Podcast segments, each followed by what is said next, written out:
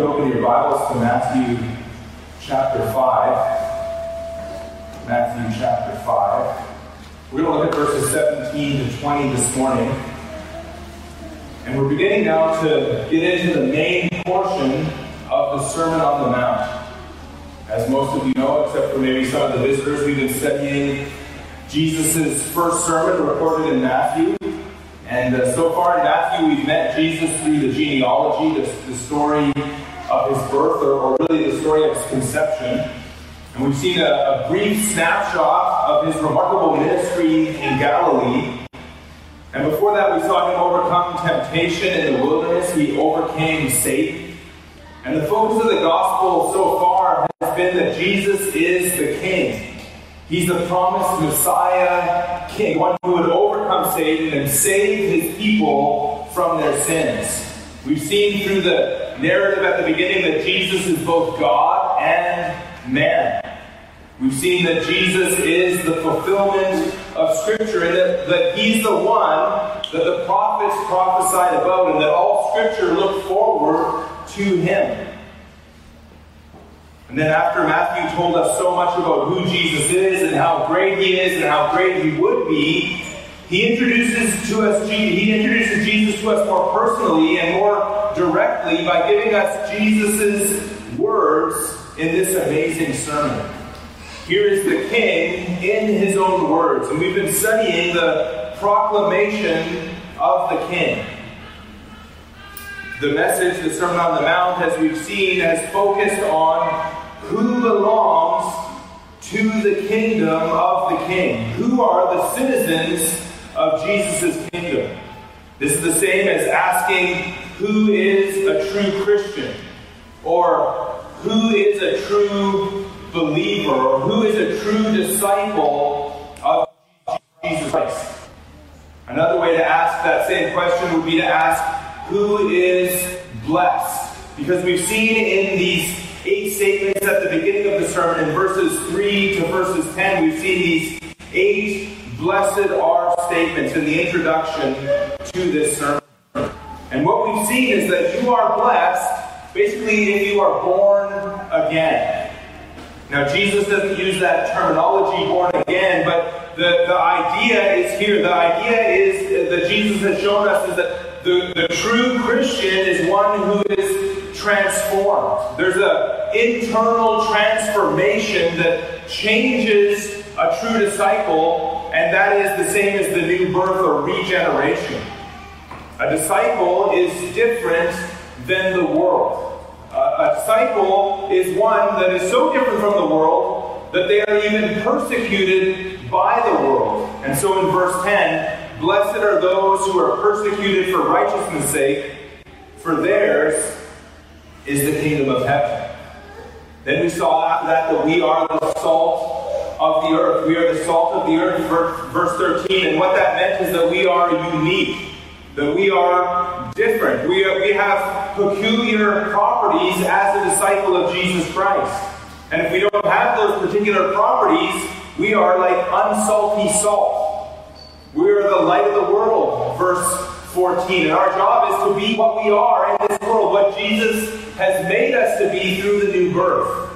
We are light and we expose darkness and we shine for the glory of God. We're to be a people set apart for God. God is our Father, we are His children. We've been made like Him in regeneration, and therefore we show His greatness as we live out what He has made us to be. And that's where we left off last week in verse 16. In the same way, in the, in the same way as salt is salt and light is light, and light is designed to shine, in the same way, Jesus says, Let your light shine before others, so that they may see your good works and give glory to your Father who is in heaven. Now, the question that Jesus' introduction brings to our minds is this what good works should we do to glorify God? How do we live out what we are in Christ, or how do we function as salt and light in the world? And the whole rest of this sermon really answers those questions. The whole rest of this, this sermon answers this question, what good work should we do to glorify God? And from chapter 5, verse 17, until chapter 7, verse 12, Jesus is going to show us the works that we're to do in, and, and that these works are to be done in obedience to Scripture. So if we want to glorify God with our lives, we must obey God's holy word. And another word for these good works that we're going to see throughout this sermon here going forward and in the main body of the sermon now is this word righteousness. We've seen already that we are those who hunger and thirst for righteousness, verse 6 of chapter 5. We are those who are persecuted for righteousness' sake, verse 10. In chapter 6 and verse 1, Jesus says, Beware of practicing your righteousness before others or before other people in order to be seen by them, for then you will have no reward from your Father who is in heaven.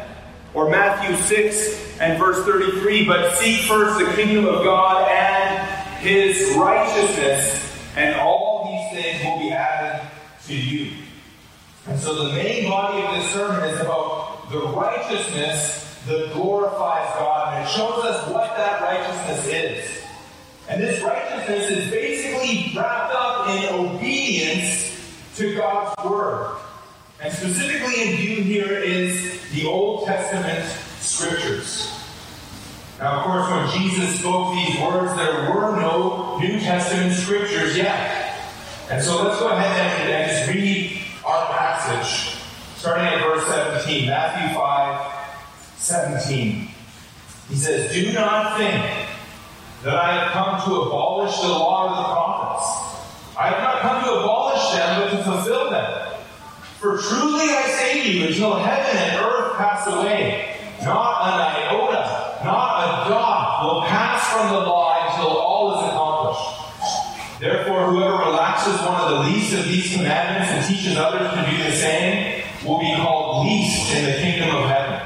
But whoever does them and teaches them will be called great in the kingdom of heaven. For I tell you, unless your righteousness exceeds that of the scribes and Pharisees, you will never enter the kingdom of heaven. Now notice in verse 17, Jesus says there is the law and the prophets. And this is a way to speak about really what we now call the Old Testament. The law and the prophets is really the entire Old Testament. Again, there was no New Testament yet at this point. And to Jesus and the disciples, it wasn't the Old Testament, it was simply Scripture. It was simply Scripture. And the Jews, or the Israelites of Jesus' day, divided the Scripture into three parts. They had the Torah, the law, the, the, the Pentateuch, the first five books of Moses. That was called the law or the Torah. There was the prophets, the Nabim, the, the, the prophets, prophets Nabim is, um, and that was divided into two sections. The, the prophets had the, what they called the former prophets, which was the, really what we call the historical writings from Joshua to Second Kings. That was the, what the Jews called the former prophets. And then there was the, the latter prophets, which is what we typically think of as the prophets, Isaiah, Jeremiah, Ezekiel, and then the 12, what we call the 12 minor prophets, the, they probably wouldn't like to be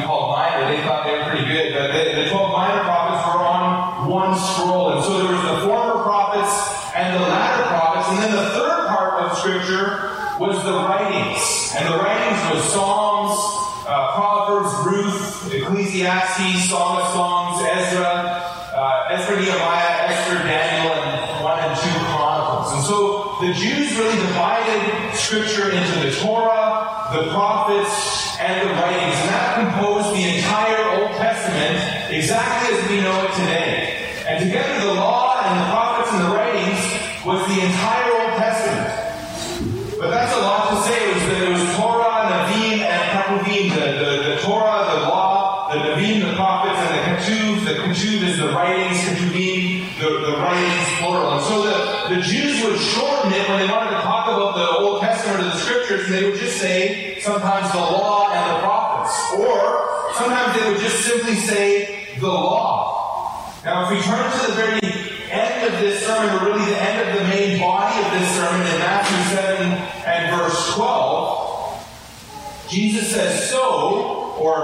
we could maybe translate that, therefore, this is a close of the body, therefore, whatever you wish that others would do to you, do also to them, for this is the law and the prophets. And so Jesus again summarizes the Old Testament under this heading of doing whatever you wish others to do to you, you do to them. This is the law and the prophets.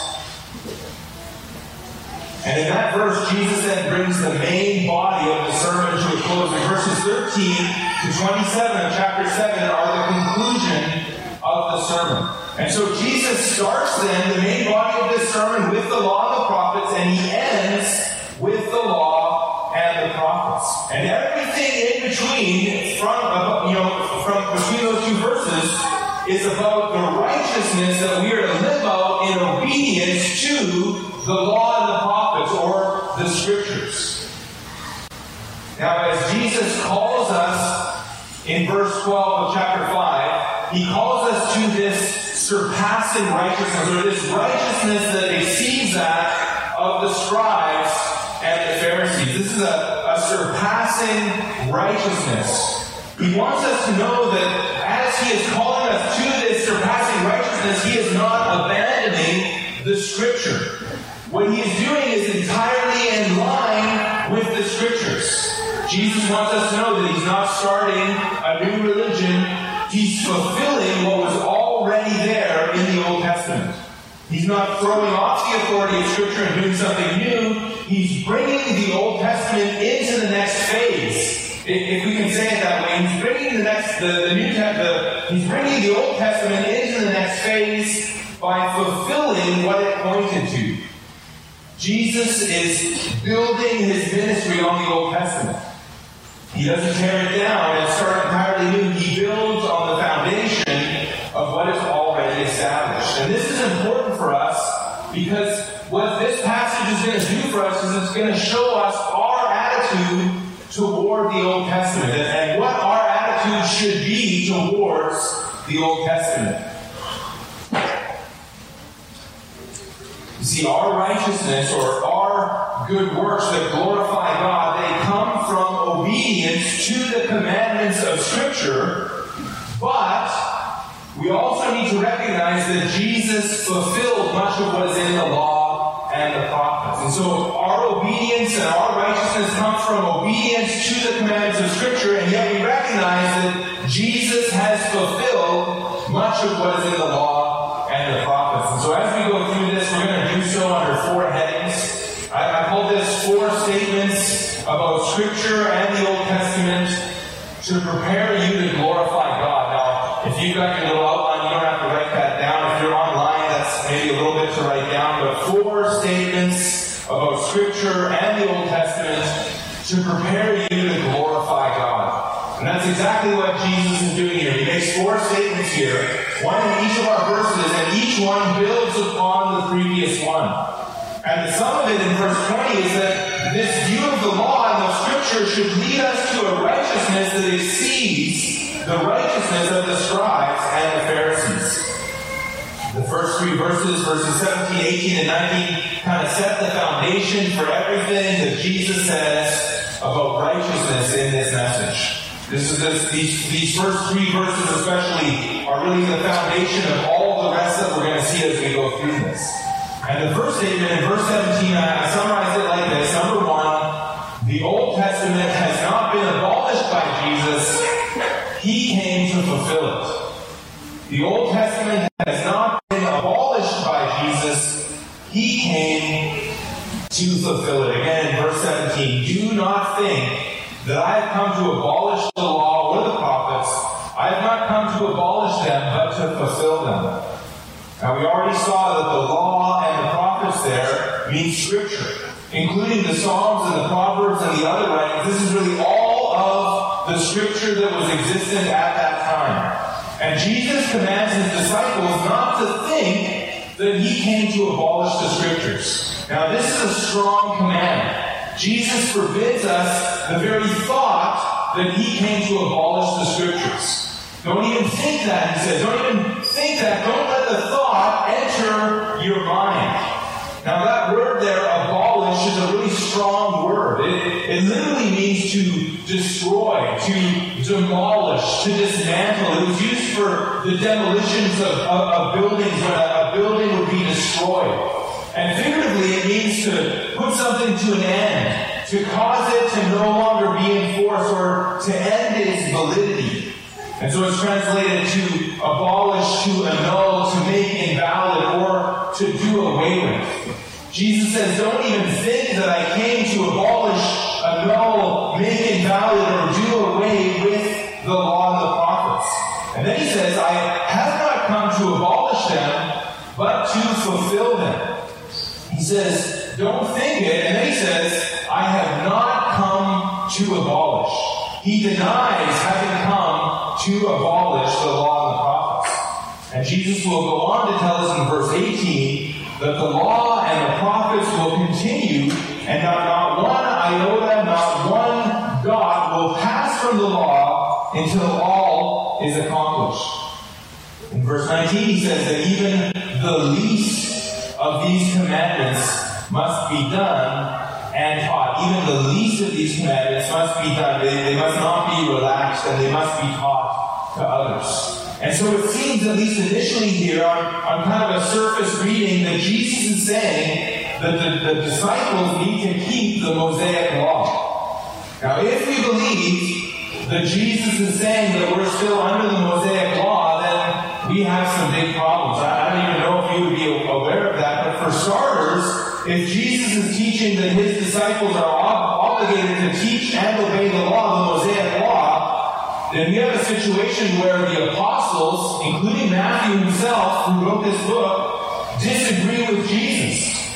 In fact, in Acts 15, the, the question arose whether the Gentile believers needed to be circumcised in order to be saved. In other words, do the Gentile believers need to keep the Old Testament Mosaic law? And the apostles, and Matthew was there, said no. Matthew, Acts 15, and then actually let's just go ahead and turn to the book of Acts and, and look at this in Acts 15.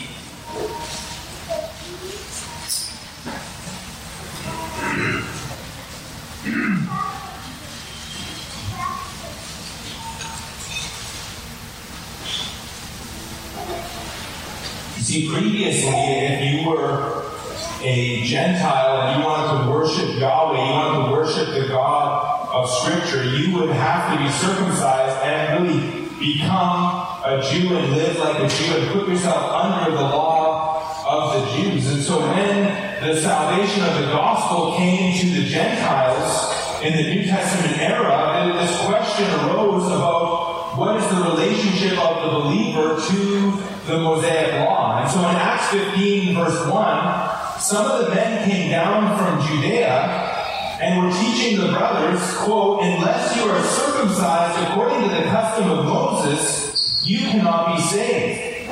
Then in verse 5, but some believers who belonged to the party of the Pharisees rose up and said, It is necessary to circumcise them and to order them to keep the law of Moses. And so Paul is preaching the gospel in Antioch, and, and people start to come and say, Look, unless you're circumcised, you can't be saved. Unless you keep the law of Moses, you can't be saved. And, and so they, they called this council we know as the Jerusalem Council and, and the Acts 15, and you can read, really, you can read Acts 15 another time on your own time, but in effect, everyone agrees. The apostles, Paul, uh, including Matthew is there, he, is there, everyone agrees, even the whole church and the elders of the Jerusalem church, they agree that the Gentiles don't need to be circumcised. And they don't need to be ordered to keep the law of Moses. And that's really the universal declaration of the entire New Testament. The New Testament declares that, that we, the Christians, are not under obligation to the law of Moses. We're not under obligation to keep the law. Now, I want to show you this, and then we're going to come back and we're going to try to harmonize what Jesus says in our passage. And, and, and, so let's go and let's look at what Paul says in the book of Romans, and we'll, we'll start at Romans chapter 10, and I'll start reading in verse 2. But Romans 10 4 is really important in this.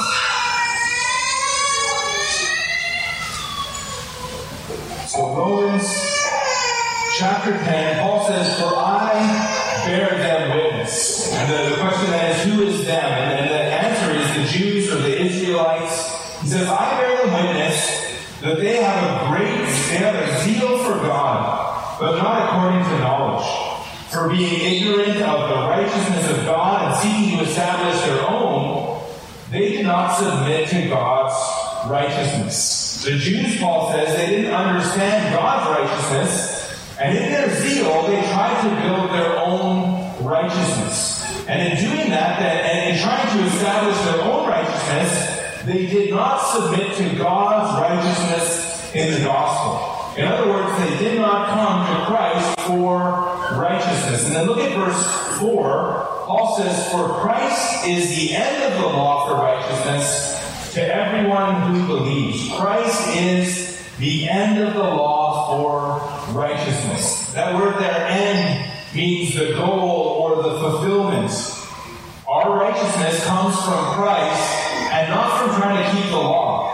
The law pointed forward to Christ, and now that Christ has come, he has brought the law to an end. That's what Paul's saying there. He has brought the law to an end. Christ is the end of the law for righteousness to everyone who believes. Well, let's look back. Look at Romans chapter 6 and verse 14. Paul says there, For sin shall, sin will have no dominion over since you are not under the under law, but under grace. You are not under law, but under grace. Then in verse 15, what then? Are we to sin because we are not under law, but under grace? And Paul answers, by no means. We are we are not lawless, but we are not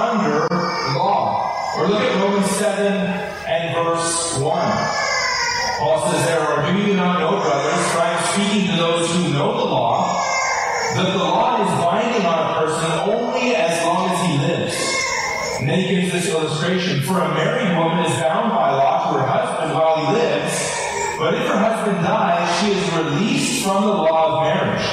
Accordingly, she will be called an adulteress if she lives with another man while her husband is alive. But if her husband dies, she is free from that law. If she marries another man, she is not an adulteress.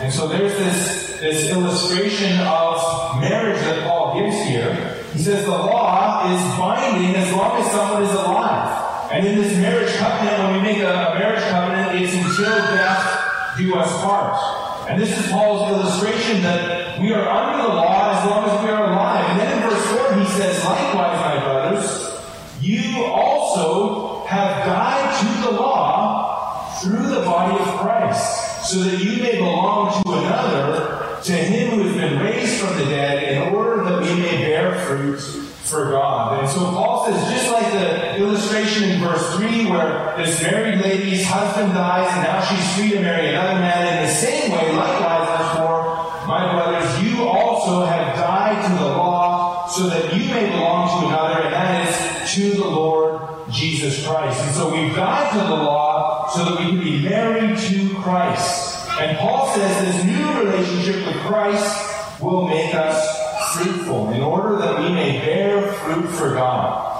And he basically repeats himself in verse 6. He says, But now we are released from the law, having died to that which held us captive, so that we serve in the new way of the Spirit and not in the old way of the written code.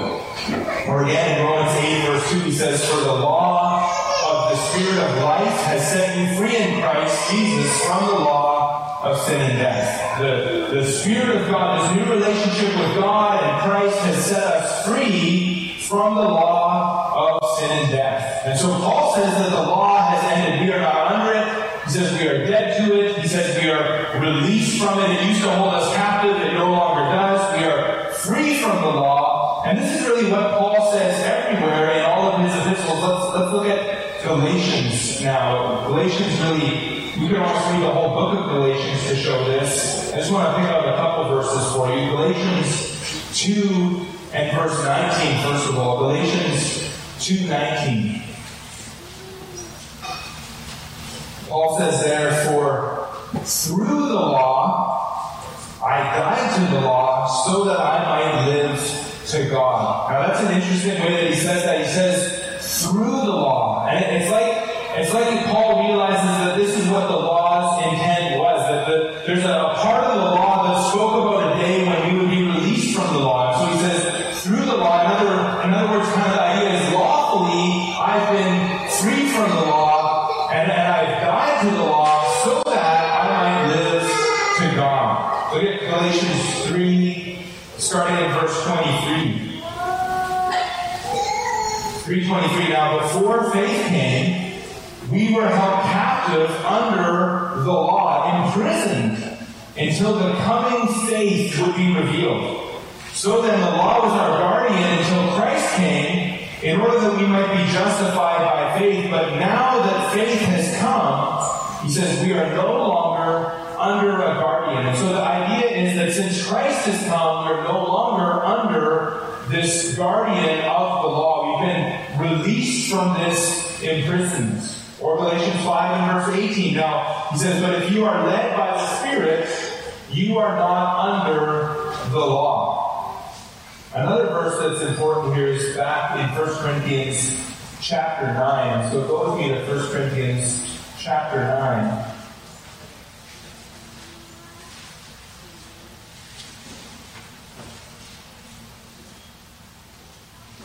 Paul says in verse 20, to the Jews I became as a Jew in order to win Jews.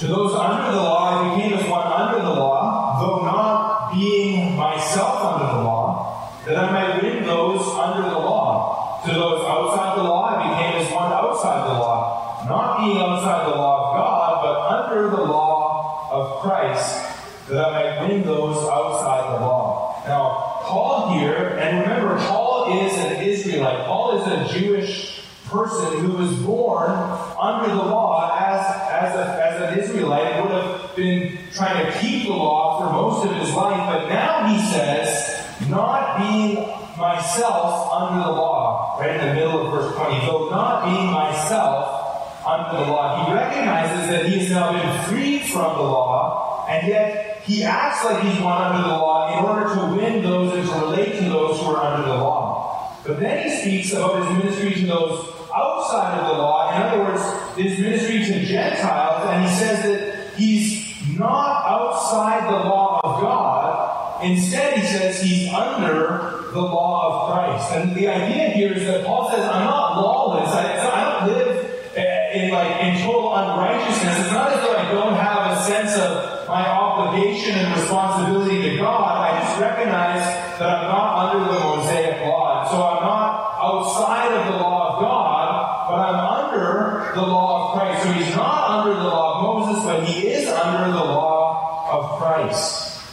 so we could ask ourselves then, well, what is the law of God, or what is the law of Christ? The law of Christ is only mentioned here and directly only mentioned again in Galatians 6 2.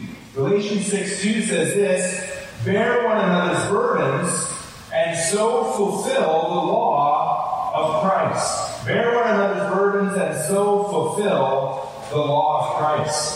And so Paul says we're not under the Mosaic law, but that doesn't mean we're lawless. We are under this law of Christ. Now, Galatians, let's go back to Galatians chapter 5. And if you look at verse 18 there, Galatians 5:18, but if you are led by the Spirit, he says you are not under the law. If you're led by the Spirit, you're not under the law. Then verse 22, he says the fruit of the Spirit is love, joy, peace, patience, kindness, goodness, faithfulness, gentleness, self-control. And then he says this, against such things there is no law. And so the law of Christ seems to be closely connected to the fruit of the Spirit. Galatians 5 and verse 13, Paul says, For you were called to freedom, brothers. And we say, well, freedom from what? Well, in verse 11 of Galatians 5, freedom from circumcision, freedom from the Mosaic law. And so you were called to freedom, brothers, only do not use your freedom as an opportunity for the flesh. Don't use your freedom as an opportunity for lawlessness. Instead, use your freedom and, and use it to serve one another in love. But through love, serve one another. And then in verse 14 he says, For the whole law is fulfilled in one word, you shall love your neighbor as yourself. That's very similar to what Jesus said in Matthew 7 12, right? That the, the law is fulfilled, the law and the prophets are fulfilled in, in serving one another, in loving one another. Or let's just see how Jesus said that again in Matthew 7 and verse 12. He says, So whatever you wish that others would do to you, do also to them, for this is the law and the prophets. And the idea then is that love fulfills the law. Listen to Romans 13, verse 8, very, very similar here. He says, Paul says, Owe no one anything except to love each other. For the one who loves another has fulfilled the law. For the commandments, you shall not commit adultery, you shall not murder, you shall not steal, you shall not covet, and any other commandment are summed up in this word, you shall love your neighbor as yourself. Love does no wrong to a neighbor, therefore love is the fulfilling of the law. And so as we think about the law of Christ and what it is, it seems to be love that is empowered by the work of the Holy Spirit in one's life. Listen to Jesus as he talks about his commandment. He says in verse uh, 34 of John 13, John 30, 13, 34, a new commandment I give to you, that you love one another, just as I have loved you, you also are to love one another. Or John 15 and verse 12, this is my commandment, that you love one another as I have loved you. This seems to be the law of Christ, that we love one another as Christ has loved us. Or 1 John 3, verse 23, this is his commandment. This is the commandment of Jesus Christ that we believe in the name of his Son, Jesus Christ, and love one another just as he has commanded us. And so the law of Christ, it seems to me, is loving God and loving others by the power of the Holy Spirit. Apostle James calls this the perfect law, the law of liberty in James 1.25, James 2.8 he calls it the royal law.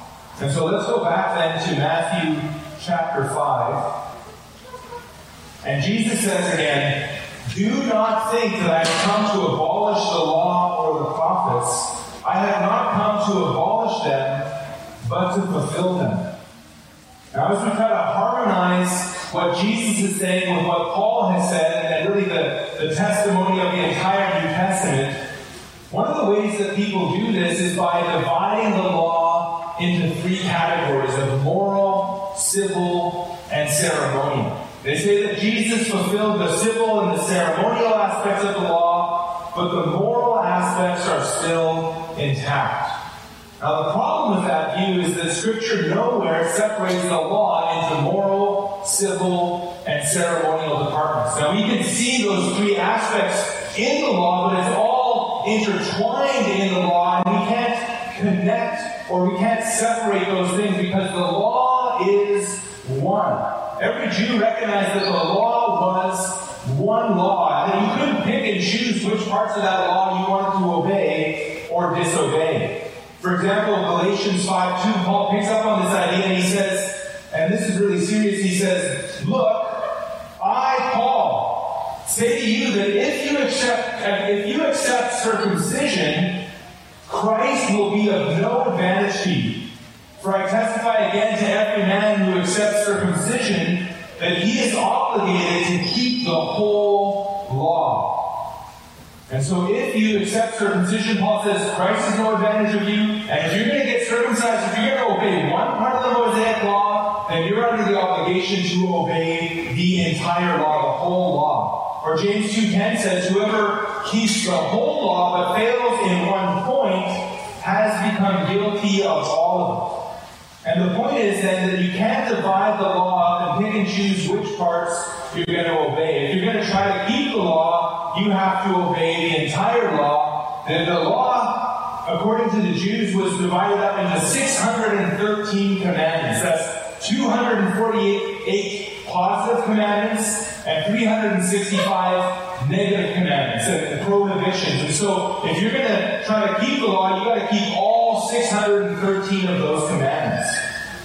And so, that's not the proper way to harmonize this passage. And so what do we do then? Well, I, I think the key here is to look at this word, I have not come to abolish them, but to fulfill them.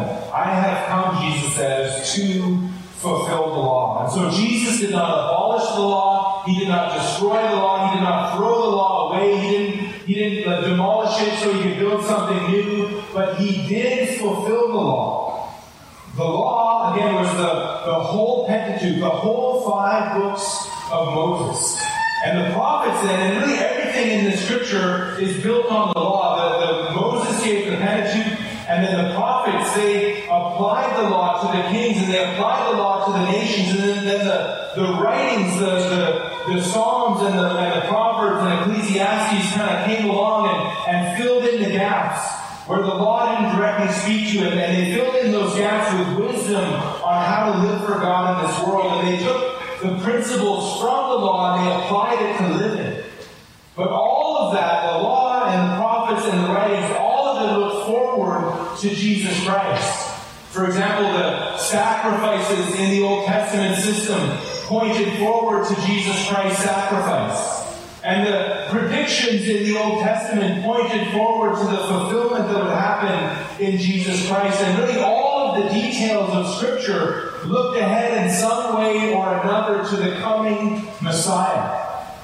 And now that the Messiah has come, those things are fulfilled. And since they're fulfilled in Him, some of those things I would understand are no longer necessary. And I think that's what Paul is, is saying as well. For example, the book of Hebrews teaches that Christ made a once for all sacrifice. And because of his sacrifice, that fulfills the entire Old Testament sacrificial system and actually removes sin, then no other sacrifices are needed. Hebrews also teaches that since Christ is a priest forever, we no longer need to have earthly priests. There's been a change in the priesthood. Hebrews then argues that a, a new priesthood also means a new covenant, that Christ has inaugurated the new covenant by his blood, which includes a changing into the new law of the new covenant, which is again the law of Christ, the love one another. And so the fact that Christ fulfilled the law means that certain of the law's practices are no longer necessary, but that in no way abolishes the law. And you know what? I just and, and maybe your mind is just kind of blown right now. I'm not sure where you're at. I've been working really hard trying to understand this this week. But listen, you guys all believe this already, I could speak for most of you. Because let me ask you a couple of questions here. When is the last time you made an animal sacrifice? Has anybody, well, I don't even want to ask. Uh, you know, if you did make an animal sacrifice, in the Levitical sense, right? I know you're it's hunting season and all, but if, if you made an animal sacrifice in the Levitical sense, it would have to be done through a priest, and most of those had to be done in Jerusalem. In fact, to do it in some other place besides Jerusalem was a failure to remove the high places in the land. Now, I'm looking out here, and I think most of you are wearing mixed fabrics today, right? You've got some, I mean, this is like a polyester cotton stretchy material. You've got some of those as well. That's a, that's a sin according to the Old Testament law.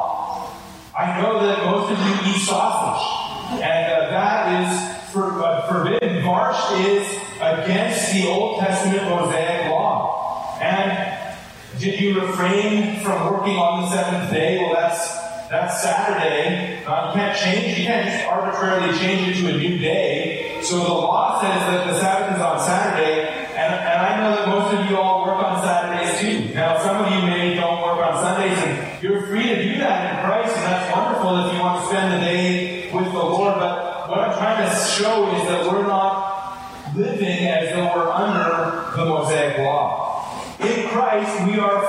from the Mosaic law, but that doesn't mean, and this is important, it doesn't mean that we disregard the Old Testament.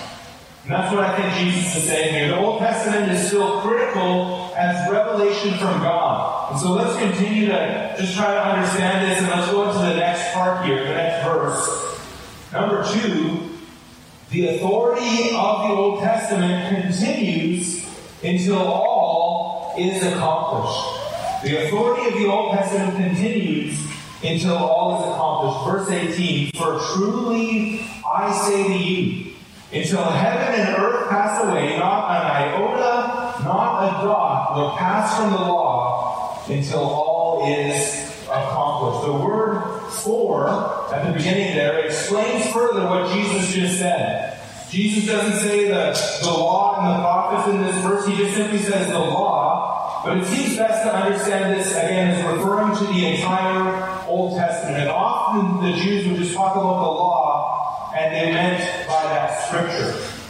So Jesus says, truly I say to you, this is a very strong affirmation of the truth that he's about to tell us. Jesus affirms uh, that the, the law will not pass away until all is accomplished. That word truly there is where we get our word amen from. It, it's, it's a, a statement of the truth of the statement. It's, it's like an affirmation of the truth of the statement that he's going to make. And he says, not an iota, not a dot will pass away. The iota is the, the Greek letter I.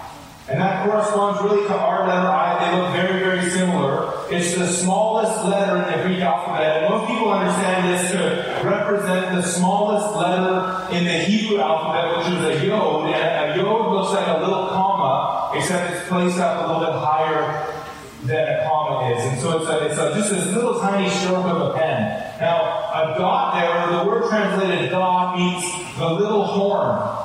And most people understand this to refer to one of the, the little marks that differentiate one letter from another letter. And so if I made an O for you, then you you would see that O, but then if I added a little line, a little hat on top, that would turn that O into the letter A, right? And so it's just that little, that little line on the top makes the difference between an O or an A, or think about a capital F. And all it takes to make it into a capital E is just that little bit of a line at the bottom. That's what a that's what a dot means. That's a, it's a, a in Greek. It's a, or some people call it a serif in English. Just that little tiny line.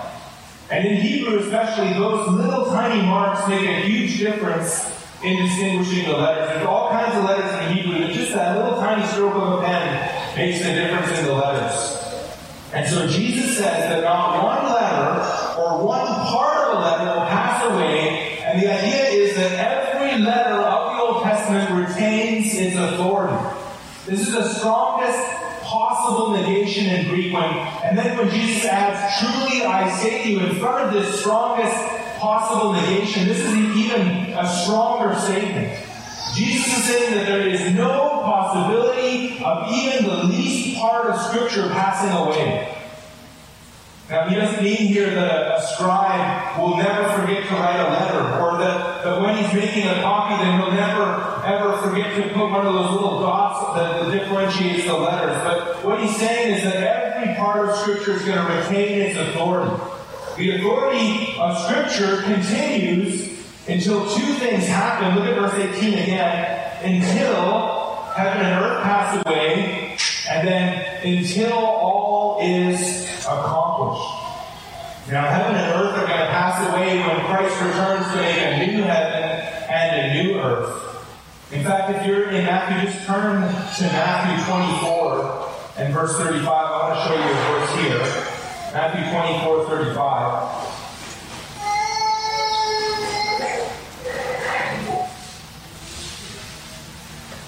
Jesus says here, heaven away, but my words will not pass away. Wow. Jesus here is saying that his words will last even longer than heaven and earth, which are going to pass away. The, the scriptures, the words of God are going to pass away. The words of the Old Testament might pass away when, when heaven and earth passes away, but Jesus' words, he says, are on a higher level even than that. Jesus' words are on a are going to last longer even than the words of the Old Testament scripture. But, but, but regardless, the Old Testament scriptures will not pass away, Jesus says, until heaven and earth pass away. And then he says again, until, literally, until everything comes to be. Until everything is accomplished or until everything comes to be. And the idea is that the law and the prophets, they predicted future events. And they will not pass away until everything happens just as they foretold. And these two verses together, these two, two verses, verses 17 and verse 18, tell us that Jesus came to fulfill the scriptures, and they will not be abolished or pass away until everything they foretold comes to pass. Now with that, we can look at our third statement. Is the third statement that Jesus made to prepare us to glorify God. This is verse 19, and we're going to call this number three, the Old Testament must be obeyed and taught. They must be obeyed and taught, but again, they must be obeyed in light of their fulfillment through Jesus Christ. Verse 19 says, Therefore, whoever relaxes one of the least of these commandments and teaches others to do the same will be called least in the kingdom of heaven. But whoever does them and teaches them will be called great in the kingdom of heaven. The word therefore connects this verse with the previous two because Jesus fulfilled the law and because the law is not abolished or passing away until everything is fulfilled, until everything happens, therefore it must be taught and obeyed. Now we're not to teach it and obey it exactly like we would if Jesus hadn't come. We teach it and obey it again in light of its fulfillment. And I hope I'm making that clear for you that the Old Testament is still scripture. The Old Testament is still God's Word. It's still authoritative. It's still revelation.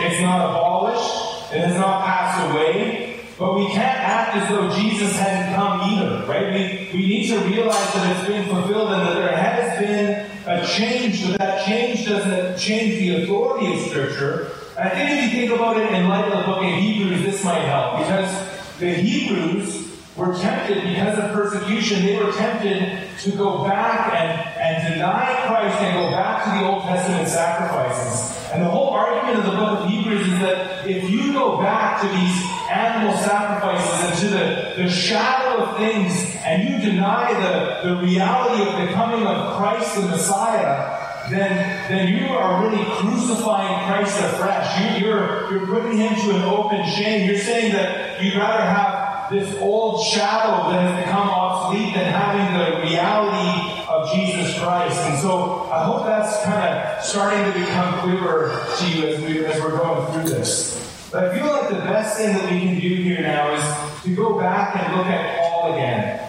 Because Paul had so clearly by the Holy Spirit shown us that we're not under the law if we're in Christ.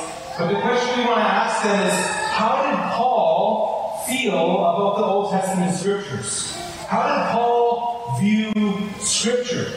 When we think about it, Paul continually quoted from and relied upon the Scripture. He taught that Jesus was the Christ, and he taught it from the Old Testament. He quoted often from the Old Testament, even from the Old Testament law, and he quoted from it as authoritative.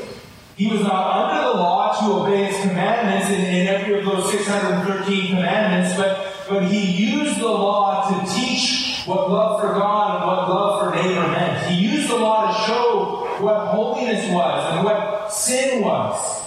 You see, God is eternal and He is holy and He does not change and, and, therefore we're not so surprised when there's a great deal of overlap between the Mosaic law and the law of Christ because they both came from this holy God. And so even though Paul can say that we're not under the law, he still sees tremendous value in the Old Testament. Much like the psalmist who said, I love thy law. Paul loved the law, but he also recognized the change because of the fulfillment in Jesus Christ. And so Paul says things like this in 2 Timothy 3.16. He says, all scripture is breathed out by God and profitable for teaching, for reproof, for correction, for training in righteousness, that the man of God may be complete, equipped for every good work. And when he says that all scripture, of course, he, he really means all scripture, but the scripture that existed at that time was primarily just the Old Testament scriptures. Much of the scripture was yet to be written when Paul wrote Second Timothy, much of the New Testament. And so when he says all scripture is, is inspired or breathed out by God and is profitable, he, he's looking to the Old Testament and he says it's not abolished, it's still authoritative, even though it's been fulfilled. In fact, right before 2 Timothy 3 uh, 16, Paul says in verse 14, As for you, speaking to Timothy, he says, Continue in what you have learned and have, been, and, and have firmly believed, knowing from whom you learned it, and how from childhood you have been acquainted with the sacred writings, which are able to make you wise for salvation through faith in Christ Jesus. And so Paul tells Timothy, look, learn and remember what you learned from me, including some of those things that I taught you in the New Testament, but also from childhood you have known the scriptures, and the scriptures are able to make you wise, but, but again, those scriptures, Paul says, point to Christ, and so they make you wise for salvation through faith in Jesus Christ. Or how about Romans 15 verse 4, Paul says there, whatever was written in former days was written for our instruction, that through endurance and through the encouragement of the scriptures, we might have hope. Or in 1 Timothy 10 11, Paul says, Now these things happened to them as an example, but they were written down for our instruction on whom the end of the ages has come. Of course, in that context, 1 Corinthians 10, the things that happened to them as an example are things that he's drawn from the Old Testament idolatry of Israel in the wilderness as recorded in the book of Numbers. And so these things happened to them as an example, but they were written down, they were inscripturated for our instruction on whom the end of the ages has come. And so Paul regarded the scriptures highly, and he taught them and he obeyed them, and he did so with an understanding that they pointed to Jesus Christ. And I, I believe that's the best way to handle and to understand these difficult verses. Now, if we go back to Matthew 5 and verse 19, Jesus here takes the least of these commandments as an example. He says in verse 19, Therefore, Whoever relaxes one of the least of these commandments and teaches others to do the same will be called least in the kingdom of heaven. Now this is very serious.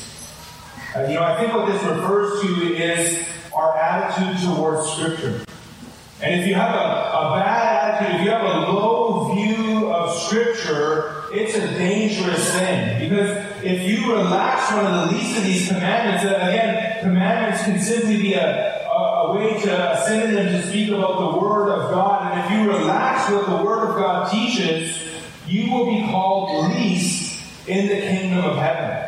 The idea of relaxing or, or loosening one of these commandments has serious consequences for eternal life. To be called least in the kingdom of heaven speaks to a loss of reward. And so we don't want to be guilty of this sin. If this is, if Jesus is telling us that we're under the Old Testament law, then we need to be under the Old Testament law 100%. Now, we need to take what Jesus says very seriously here because we have that high view of Scripture he's saying. But at the same time, we don't want to be guilty of what Paul said in Galatians 5. If you accept circumcision, Christ will be of no advantage to you. And same with the book of Hebrews again. If you go back to the shadow, if you go back to what's been made obsolete and you don't remember that these things have been fulfilled in Christ, you're crucifying the Son of God and afresh. You're really departing from the faith. And that's why I'm really trying to help us see both sides of this issue today. And again, I think the answer is a high view of Scripture with an understanding of how Christ has fulfilled it. We are called in the New Testament simply to love God and to love others. But as we examine the depths of those two simple commands, we can see that we're actually called to a higher righteousness than Israel could have ever imagined. The rest of the Sermon on the Mount is going to reveal the righteousness that we are called to is only possible by the work of the Holy Spirit transforming us from the inside out. this righteousness by the Holy Spirit is also coming to us through obedience to the Scripture. And that's what Jesus is saying in verse 19, that, that we need to obey the Scripture because it is not abolished. Our obedience isn't necessarily, again, to the 613 commandments that Israel sought to obey, but our obedience is to the spirit of the law. Our obedience is to holiness of life, to, to being like Jesus Christ. Paul said that the law is holy and just or righteous and good in Romans 7 12. The, the, the law, even the Old Testament, reflects the holiness of God. And Jesus tells us in Matthew 5 48 that we are to be perfect as our Heavenly Father is perfect, we're called to a high level of righteousness in the law of Christ. Another way to say this would be that the Old Testament shows us Christ, and we are called to be like Him. Now, the opposite of relaxing the commandments would be to obey them, to implement them, to apply God's Word to your life. And so, brothers and sisters, even if you're struggling this morning to wrap your mind around some of these things, let me ask you this. Are you being obedient? Are you being obedient to God and to His Word? Are you being obedient to what you know you should be doing in your life right now? Are you holding Scripture high? Are you seeking to obey the Word of God?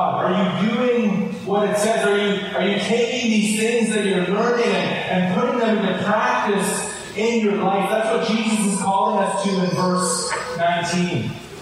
Jesus says, Whoever does them and teaches them will be called great in the kingdom of heaven. Whoever does them and teaches them will be called great in the kingdom of heaven. And so your obedience to God and His Word will be greatly rewarded. Realize then that, that in your obedience, you are teaching others around you. You are, you are having an influence to the world around you. And you're either teaching them to honor the Word of God and regard it highly, or you're teaching those around you that it's not that important. The other way to really apply this text is to think about this. How we are being taught is very, very important in our spiritual lives. If you are being taught to, to view the Word of God in a low way, that it's not a big deal to disobey Him, that you can kind of do whatever you want and pick and choose what, what you want to follow and what you want to obey, then, then that is a, a low view of Scripture that's going to lead you to loss of reward in the kingdom of heaven.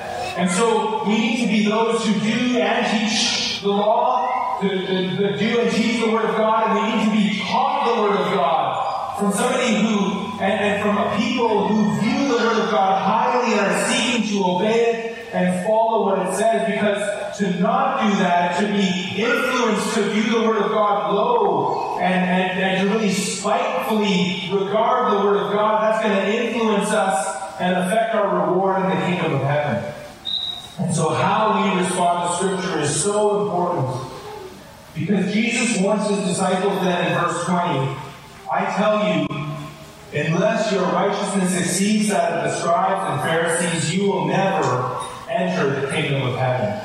That's number four then. The scriptures must lead to surpassing righteousness, or you will not enter the kingdom of heaven. You see, what you think about scripture is going to have a tremendous impact on how you live. That's why in verse 20 it begins with the word for. For explains why we must be those who do what God commands and teach others to do the same. Because unless our righteousness exceeds that of the scribes and the Pharisees, Jesus says we will never enter the kingdom. It's not even the loss of the reward here. We won't even enter the kingdom of heaven.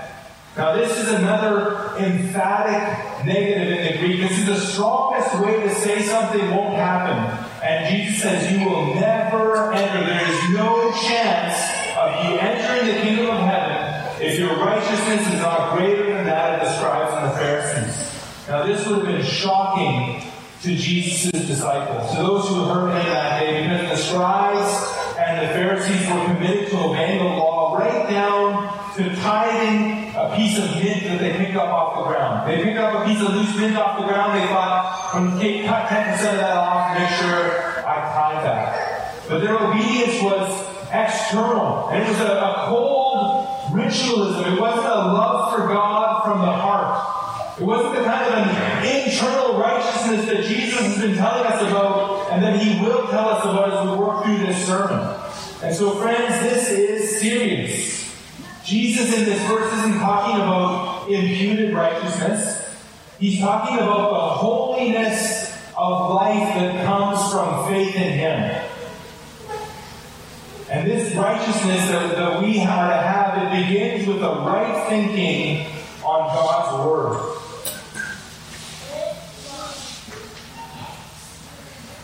I called this sermon, I think, right thinking for righteousness, because that's what Jesus lead to righteous living.